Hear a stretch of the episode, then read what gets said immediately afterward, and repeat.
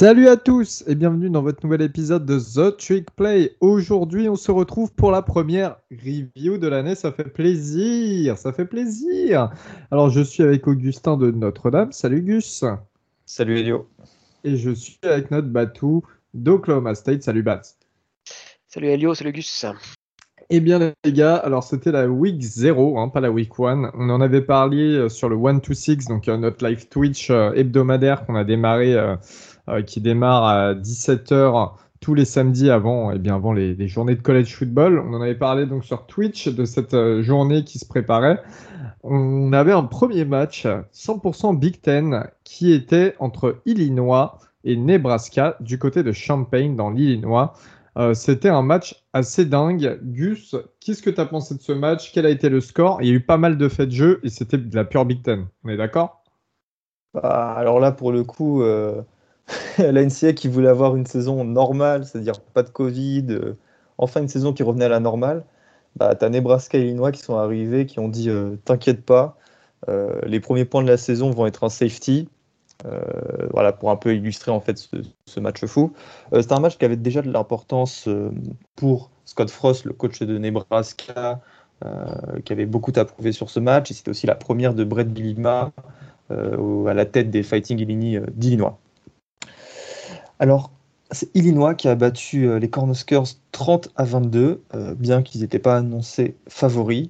Euh, comme je l'ai dit, Euh, ils ont euh, marqué les premiers points de la rencontre avec un safety, hein, qu'ils ont mené deux zéro très rapidement.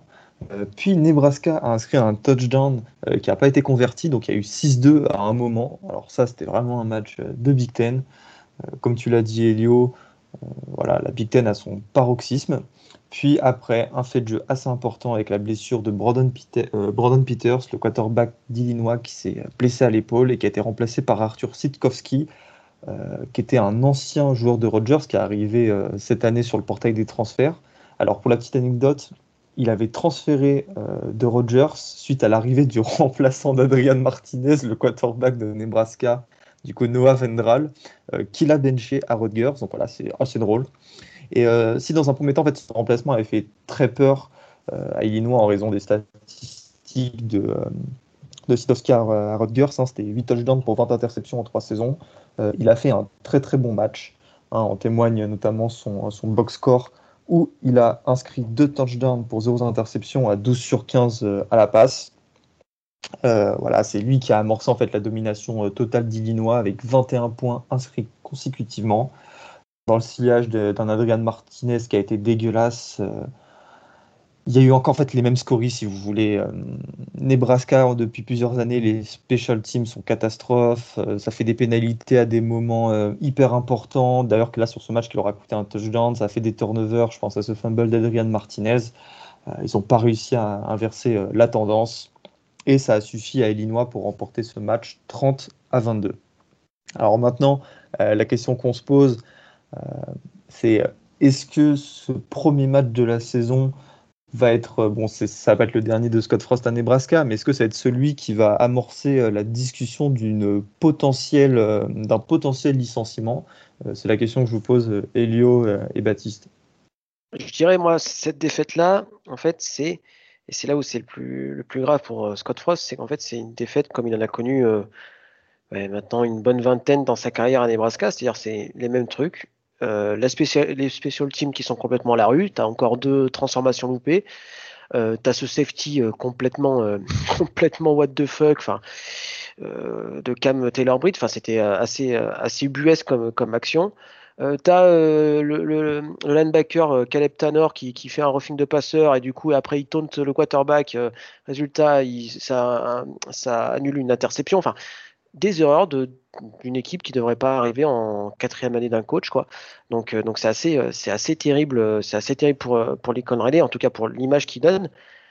Et puis surtout que là, le, le pire en fait dans tout ça, pour c'est Scott Frost, euh, euh, Scott Frost, pardon, Lincoln Riley, putain, les, les, oh, le, les le, le lapsus, euh, le lapsus. En fait. ah ouais, on, avait, là, on avait parlé, de, on avait parlé de, Lincoln Riley, de la calvasse de Lincoln Riley juste avant, c'est pour ça que je l'avais encore euh, en off.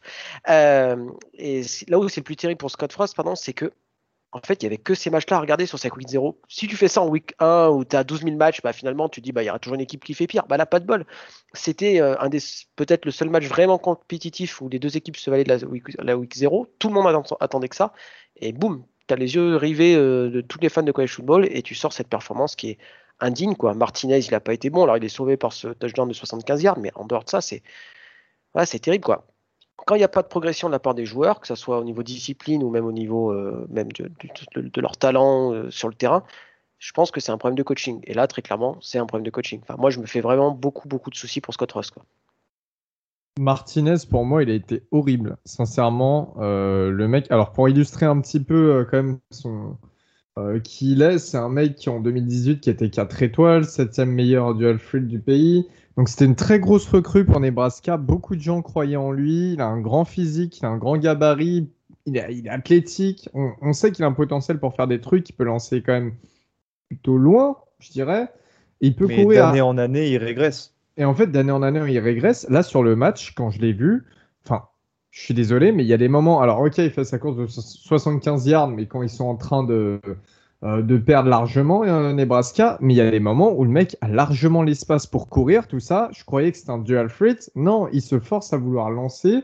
Il attend dix secondes, parce que parfois, il a vraiment cinq six secondes pour lancer, et il se fait saquer ou il se prend des, des pressures, tu vois. Donc, euh, moi, je l'ai trouvé euh, catastrophique. Et encore une fois, comme l'a dit Baptiste, ça vient aussi d'un problème de coaching derrière.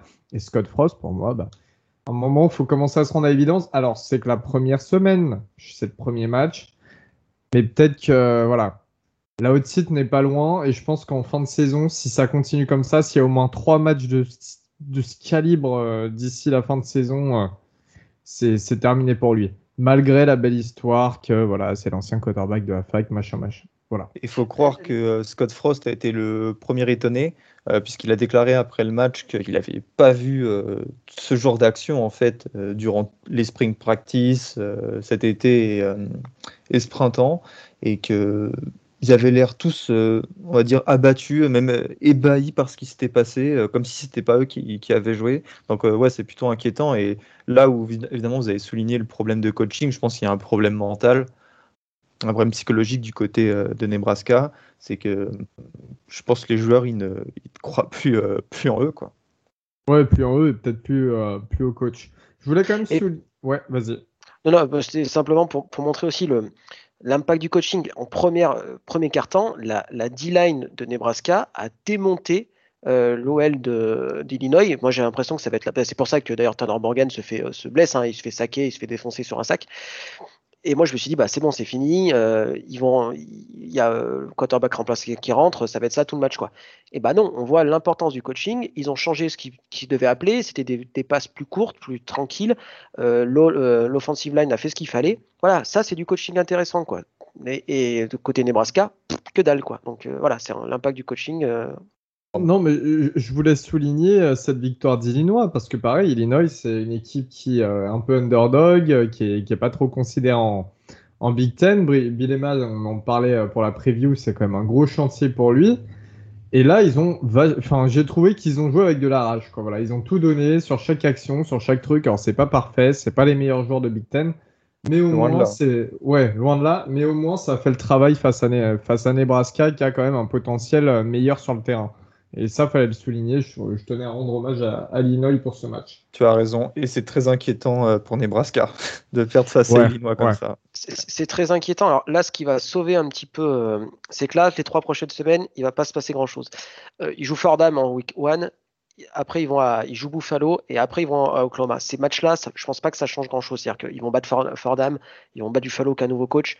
Ils vont se faire éclater par Oklahoma. Mais c'est C'est pas là que ça va jouer. Le match le plus important, c'est celui contre Michigan State euh, en week cinq, si je dis pas de bêtises, et le, et le déplacement à Wisconsin. Si là, il n'y a pas d'amélioration, ça va commencer à chauffer sévère, je pense. Inch'Allah. On passe à Hawaii, U C L A, les amis, du côté de la côte ouest et euh, de Los Angeles, le Rose Bowl. Il était sympa, le Rose Bowl, euh, Gus ? On, on, dire, on, on en dire. avait parlé, on était content hein, de revoir que le Rose Bowl de base. Hein. Moi qui étais, euh, on va dire, assez innocent avant, avant le début du match, j'ai dit à Baptiste, oh, je pense que le Rose Bowl euh, va être rempli, il fait beau en Californie, euh, les gens ils vont être contents d'aller voir un match. Euh, j'ouvre la télé et là qu'est-ce que je vois, un, un, un stade mais complètement vide quoi. Il devait même pas être rempli à quinze pour cent de sa capacité, ça faisait vraiment de la peine. Ouais, ça, le... montre que, ça montre quand même que le, le football à L A c'est, c'est quand même compliqué hein, euh, que ça soit les, les franchises professionnelles que, le, que, que les facs quoi.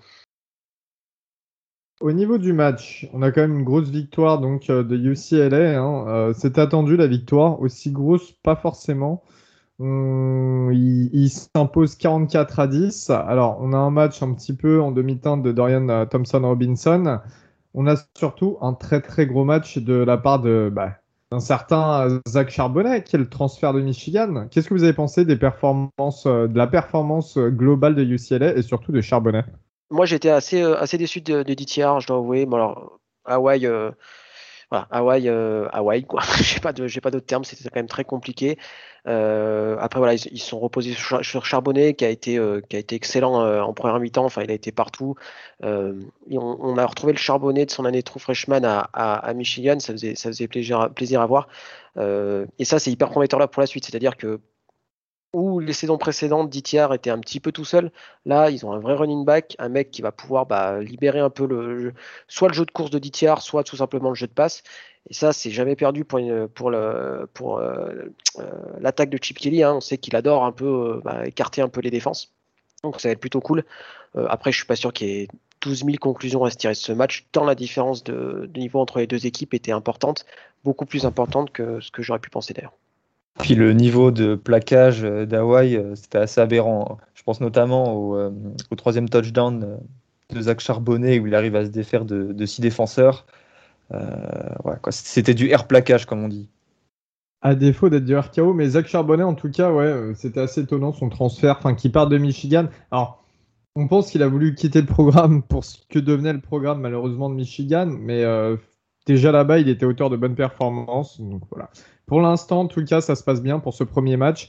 Euh, je voulais juste noter, pour la petite anecdote, il y a, du côté d'Hawaï, il y a Dier Scott qui a catché deux ballons pour trente-cinq yards. Dier Scott, vous l'avez connu si vous avez regardé la dernière saison de Last Chance U en, en football, qui était du côté d'Auckland, euh, à Lane College, si je ne dis pas de conneries, et euh, qui était un joueur qui avait une belle histoire, euh, qui vivait à moitié dans la rue pendant une période, tout ça. Voilà, il avait réussi à aller euh, du côté d'Hawaï après euh, sa saison en JUCO. Euh, il était en walk-on et je ne sais pas s'il a eu sa scholarship. En tout cas, il a joué du côté du Rose Bowl et ça, c'est, euh, c'est toujours sympa euh, comme histoire. Voilà. Euh, on a eu un autre match. C'était, alors, le score était un petit peu plus, encore plus attendu que ce U C L A Hawaii. C'était Southern Utah qui se déplaçait du côté de San Jose State. San Jose State qui sont très attendus. Moi, personnellement, je les avais mis à, en numéro vingt-cinq dans mon top vingt-cinq de, de pré-saison. Euh, ils sont imposés largement, hein, quarante-cinq à quatorze, avec leur super, super, super senior Nick Starkel, qui a été auteur de quatre touchdowns pour une interception, plus un touchdown à la course, trois cent quatre-vingt-quatorze yards à la passe. Euh, est-ce que, selon vous, messieurs, vous pensez que San Jose State, qui sort d'une très bonne saison deux mille vingt, peut euh, continuer là-dessus, justement, euh, sur ce, cette lancée et nous sortir une très bonne saison deux mille vingt et un, apparaître, pourquoi pas, dans le top vingt-cinq ? Alors, euh, complètement, parce qu'on on voit que Nick Starkel, après avoir galéré du côté de Texas A and M et d'Arkansas, a enfin trouvé sa fac, son environnement pour réussir. Il semble hyper épanoui, que ce soit en dehors et sur le terrain. En témoigne ce gif euh, assez drôle à la télé américaine, à la façon de Trey Sermon euh, l'an dernier lors de la finale nationale. Et puis, il pourra aussi compter en fait, sur une équipe hyper expérimentée de retour. Hein. Je pense notamment à, à ce corps de, de running back de senior qui est très très performant. Donc euh, non, non, franchement, c'est de bon augure pour la suite. Bon, il ne faut pas tirer trop de conclusions, évidemment, face à une équipe comme Southern Utah. Euh, déjà, le match de la semaine prochaine face à U S C, on dira beaucoup plus euh, euh, sur le niveau euh, des Spartans. Mais c'est une équipe euh, qu'il va falloir euh, regarder, qui est, euh, je pense, favorite pour euh, récupérer en fait, son titre, pour aller gagner le titre de la Mountain West. Très bien, il nous restait deux matchs aussi ce week-end. Alors, University of Texas à El Paso euh, qui affrontait New Mexico State. Et grosse victoire de Texas à El Paso, trente à trois. C'était assez attendu, New Mexico State qui n'avait même pas de quarterback fixe. Euh, il y a encore quelques, quelques semaines de ça. Donc euh, voilà, pas grand chose à dire sur ce match. Je crois que messieurs, vous l'avez regardé assidûment, hein, on va se le dire. À quatre heures euh... du matin. Euh... Ouais, quatre heures du matin, ouais. Il ouais. fallait avoir du courage. Hein. C'est beau le Nouveau-Mexique, Augustin, c'est beau le Nouveau-Mexique. Breaking Bad et... Et euh, apparemment des, des paysages un peu euh, montagne, aride, tout ça. On m'a conseillé d'y aller, hein, pour de vrai, donc euh, n'hésitez pas. Oui, voilà, super, merci. Euh, UConn qui se déplaçait du côté de Fresno State. Fresno State au milieu de la Californie. Victoire quarante-cinq à zéro de Fresno State. Alors, on en avait parlé en preview. Hein. Fresno State, c'est une équipe qui sort de temps en temps quelques recrues. Hein. Derek Carr, le quarterback des Raiders. Euh, on a Davante Adams, un des meilleurs receveurs de N F L. Euh, UConn qui a eu un programme qui n'avait pas joué la saison dernière. Un programme qui a fait, de football qui a quasiment été effacé. À un moment, il parlait de l'arrêter, tout ça. Euh, voilà, on a juste euh, les, les résultats qui sont là.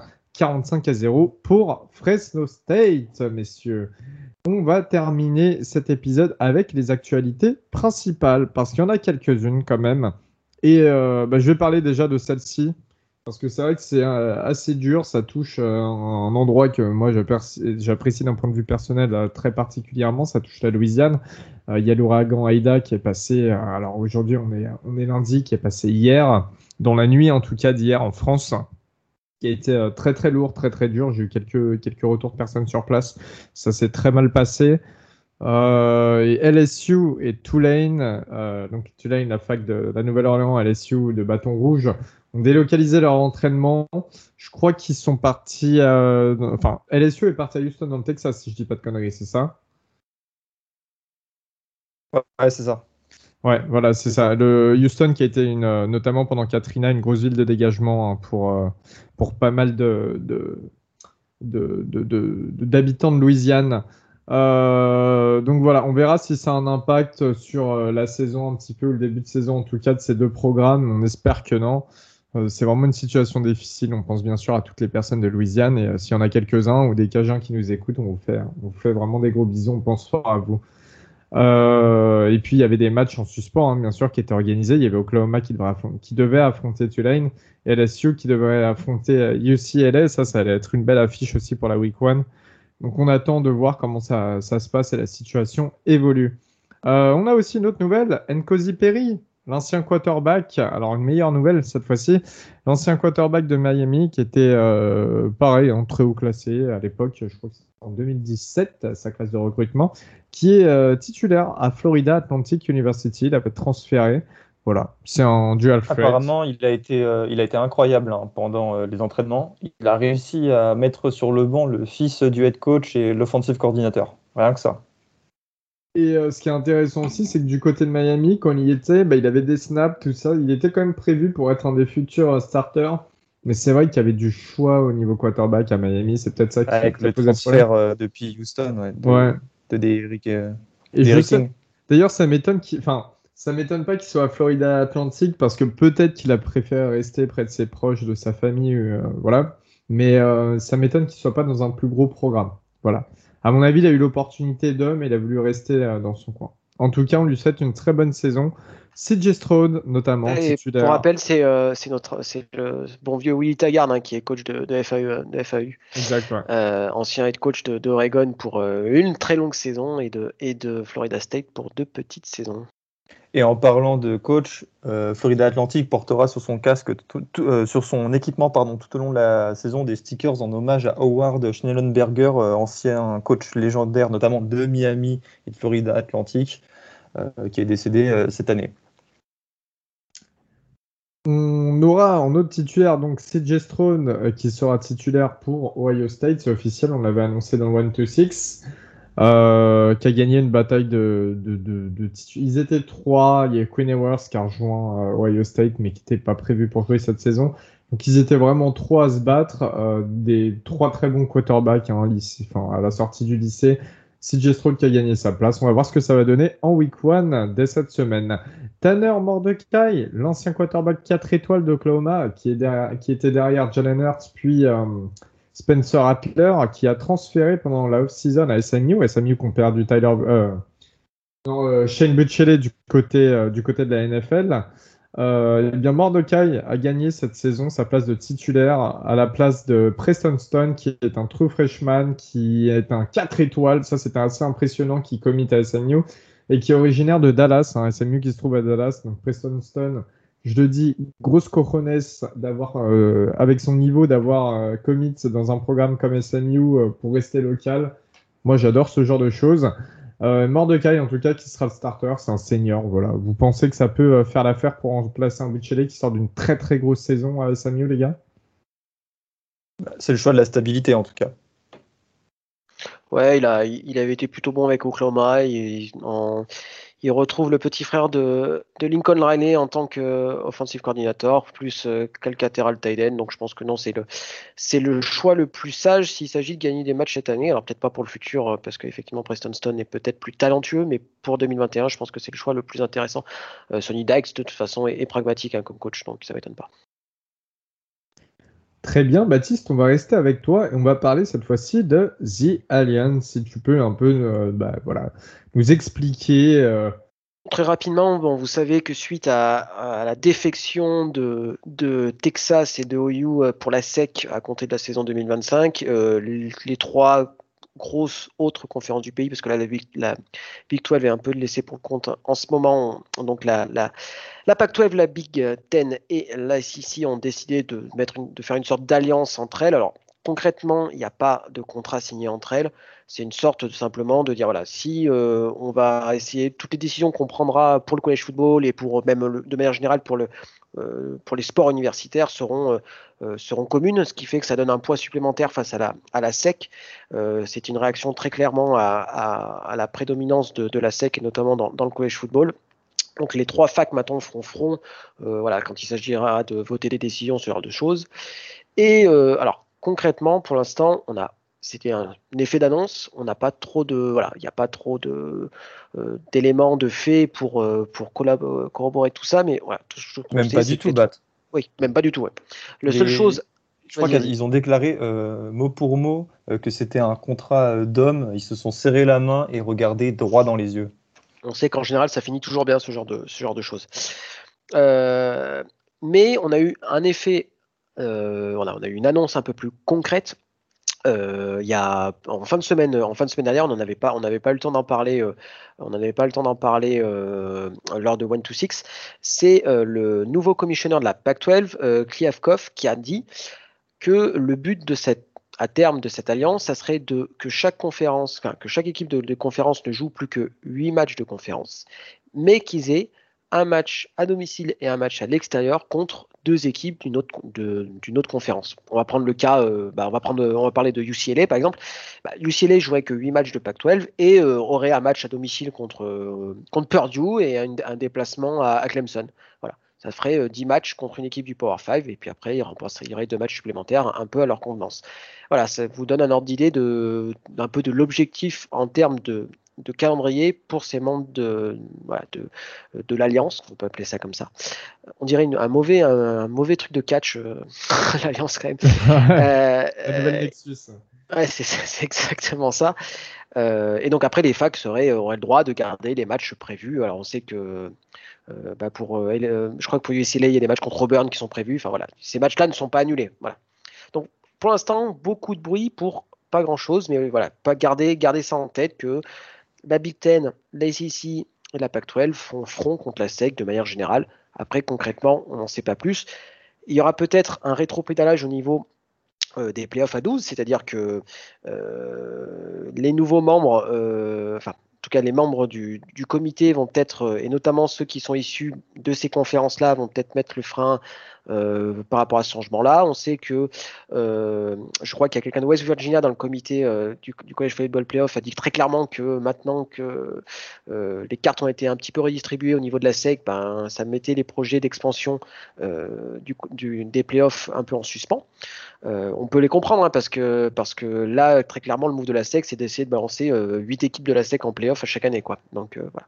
Pour alors j'espère que j'ai été assez clair dans mes explications, mais voilà ce qui s'est un petit peu passé ces derniers jours au niveau de The Alliance. Euh, on en saura un, bien sûr un petit peu plus, sachant que je pense qu'il y a beaucoup de, tra- de tractations avec les avocats, avec voilà les, les tout ce qui est juridique ouais, euh, en arrière-boutique ouais. à l'américaine. on n'est pas au bout de nos surprises, sachant que, aussi dernière chose, la Pac douze a annoncé qu'elle ne cherchait pas de nouveaux membres at this time, et je pense que le at, at this time, time ouais. est hyper important. Euh, je l'avais d'ailleurs, je l'avais noté dans, dans mon tweet, c'est que pour l'instant, il ne cherche pas de nouveaux, de nouveaux membres. Qu'on soit très clair, je pense que si on va chercher il y a dix ans les différentes comités de presse euh, par rapport aux expansions et de la S E C et euh, de l'A C C ou de la Big Ten, on doit avoir les mêmes choses. Donc, il se passe beaucoup de choses en, en coulisses. Il y a une histoire de gros sous aussi, hein, donc voilà, ça, ça prendra un peu de temps, mais voilà, on, on aura, je pense, petit à petit des éléments. La seule chose dont on est sûr maintenant, c'est qu'O U et Texas quitteront la Big douze pour la S E C, ça c'est sûr. Ouais. Et euh, pour terminer là-dessus, quand même, Augustin, tu as pu participer euh, à cette conférence de presse quand même, euh, en, en, en la jouant modeste, hein, c'est juste que, voilà, ça, est-ce que tu as bien apprécié? C'est vrai que c'est une première expérience aussi pour nous dans, dans The Trick Play de, de participer à ce genre de choses. Ouais, c'était trop cool. C'était euh, super sympa. Après, euh, sensation de vivre un truc mais tout en se disant que rien n'a été annoncé, comme Baptiste l'a très bien expliqué, qu'il n'y avait rien de concret. Euh, c'était plus la forme qui était excitante que le fond, à vrai dire. Très bien, et on fait des gros bisous à M G, se reconnaîtra. Gros bisous à toi. Euh, dernière petite info avant de clôturer cet épisode, L S U qui se déplacera du côté des U S C en deux mille vingt-quatre à l'Allegiant Stadium de Las Vegas pour ouvrir la saison deux mille vingt-quatre. Donc, un bon gros match qui se prépare avec, euh, on sait que c'est, c'est dans trois ans, mais ça, voilà, c'est, c'est des programmes qui sont en train de remonter. À L S U, on a atteint le top il y a deux ans et là, ils sont en train de, ils sont descendus, ils sont en train de remonter au niveau des recrues, tout ça. Donc, ça peut annoncer un super match-up pour, pour démarrer la saison deux mille vingt-quatre. Des gros bisous à Anne d'L S U France. On va terminer en vous disant, eh bien, d'aller checker un petit peu cette... Et à Charles, oui, de U S C, excuse-moi, oh, Carlito, je suis désolé, excuse-moi, gros bisous à Carlito. Euh, on vous invite aussi un petit peu à aller suivre la saison et notamment un petit, euh, les, les, les previews de certains postes, euh, euh, enfin les, les meilleurs joueurs de certains postes en college football du côté des The Youngster Observatory que vous pouvez trouver sur Twitter et sur... Euh, et bien sur Google, voilà, tout simplement en, en site internet. Et, et voilà, on se retrouve pour le one two six de ce week-end qui sera dix-sept heures comme d'habitude pour la week one. Il y aura beaucoup beaucoup de matchs, beaucoup beaucoup de choses à dire et, euh, et bien toutes nos équipes à nous hein, aussi les membres de The Trick Play qui reprennent. Donc c'est assez excitant, c'est un week-end qui va être super cool à suivre et on vous invite tous à venir sur Twitch The, The Trick Play Podcast F R ou The Trick Play. Enfin, vous allez trouver rapidement The Trick Play Podcast sur Twitch. Voilà. Vous n'hésitez pas à aller nous voir samedi. On vous fait des gros bisous. On vous remercie de nous avoir écoutés comme d'habitude. Et puis c'est le début de la saison. À la prochaine. Salut tout le monde. Salut tout le monde. Ciao. Salut.